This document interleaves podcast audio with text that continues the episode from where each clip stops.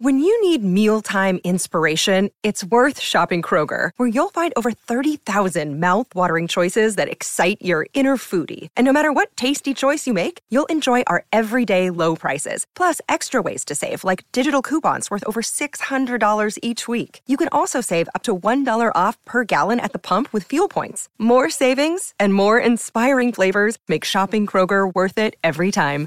Kroger, fresh for everyone. Fuel restrictions apply.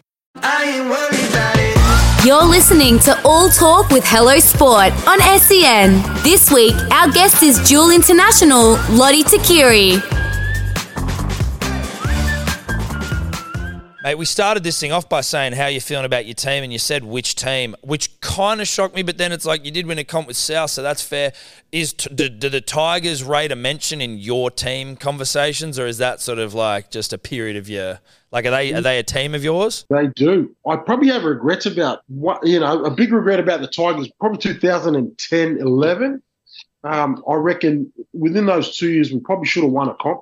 We had a great team. Um, got beaten both years in a prelim. Mm. Um, I don't want to go back because I hate going back and, and reliving memories. Tigers, if I'm being honest, I probably had the best time on the field of playing footy. Like we played a, a style that was great, big looping plays outside of uh, Chris Lawrence, Benji Marshall was six. Um, Robbie at nine. Uh, we just played a really great style of footy. Um, and just to be on the back of that, Mm. uh, it was pretty cool. Scored a lot of tries. But yeah, one regret was definitely 2010 11. Like, Was was one of those Braith's field goal? yes, that was, well, that was not in a prelim, but that was in a final Oh, okay, that- that was a final. um, against the Chooks. Yeah, Simon Dwyer ironed out uh, Jared would hit Waerea-Hargreaves. I, I still say it's the best shot I've seen live because both of them were going at it. Uh, and that night it was um, it was it was it was a hectic night. Was there another one you? Because I'm just, and again, I know you said you didn't want to relive it. Um, unfortunately, I'm going to try and make it. But was there another one where like Krisnan Inu scored late against you? Was there? Is that the one I'm thinking of? That's the other prelim. Yeah.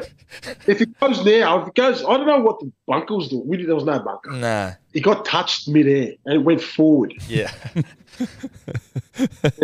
So I'm, so I'm supposed to be catching. I have to go up for it. And I'm going on the trajectory of the ball. Kick gets kicked across. And then it's supposed to come here. Something happens in the air and then it goes askew some way. So I sort of miss it. Something happens. Krisnan Inu scores. We lose.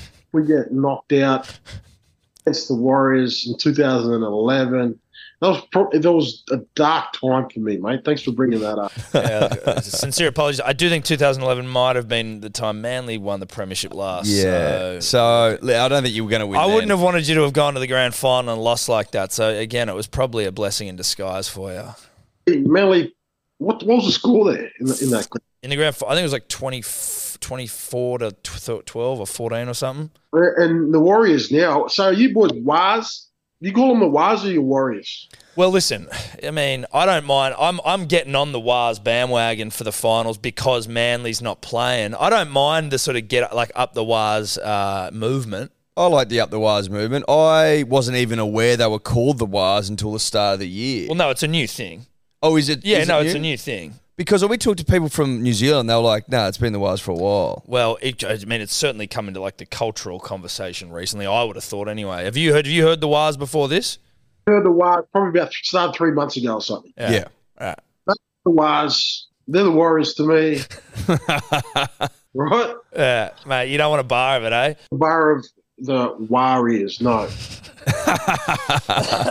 How was um? How was your transition back to rugby league when you went back to the Tigers? How, did you find that difficult to, to fit back in? Uh, mate, I um, it was just thrown straight back in the deep end. It, was it was really good. Uh, had I had a, a week or two to adjust and started thinking about it, um, I would have probably struggled a little bit more. And, and but mate, I get I fly back in uh, Sydney on the Wednesday, meet the boys on the Thursday, um, maybe have a session on the have a rest on Friday, Saturday, do some recovery. Sunday captain's run. I think we play the Monday against Manly. Oh, there you go. There you go. The old Monday night footy. And did you did you score in that game as well? Did First you, touch. First touch. Yeah, I remember that. Yeah, yeah. Short side play down the short side. Chris, it's probably forward pass though. Yeah, well. Go back to the highlights. uh, we we actually um, rehearsed out of training, so got over the line, um, and that was a, uh, I guess a um, if that hadn't happened, I was nervous as I, and I think that was about five to ten minutes in. I hadn't even touched the ball. For me, when I was playing, I'd like to I like to touch the ball early to get myself in the game, uh, and then I'd go from there. But I hadn't touched the ball yet. No way. You had Brett Stewart out the back. I didn't want to. You know, he, he was top of his game. Um, Big T Rex, I think I was marked up. oh, against. Jesus. oh God. I didn't know what to expect, but uh, got that first touch, got over the line, calmed the nerves. And I think we end up winning the game late.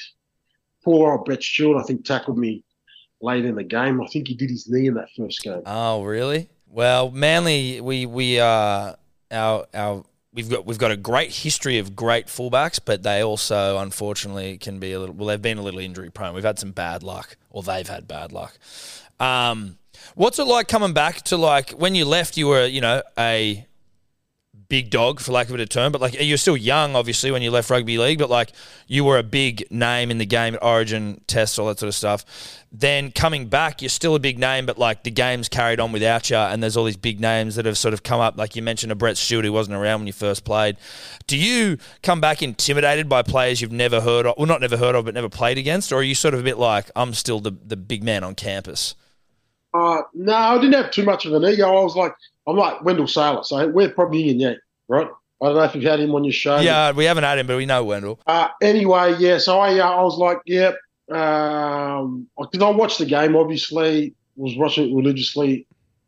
Loved seeing blokes like uh, I think Israel Folau had come on as well.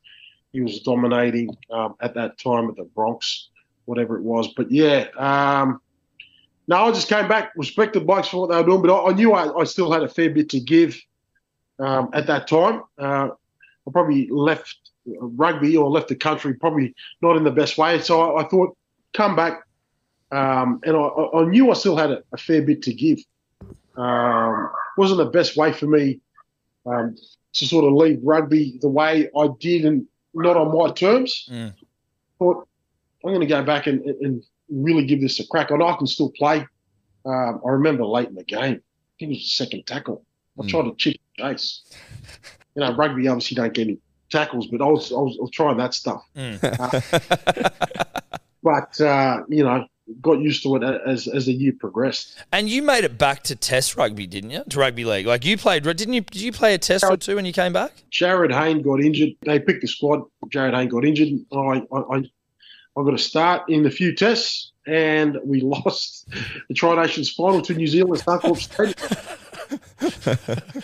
no, I, I, was, I was pretty happy with coming back and playing some rep footy. Mm. Uh, I think I was pretty close to maybe at the start of the year I was on fire. I reckon. I don't want to pat myself on the back, but I, I had a really good start to the year.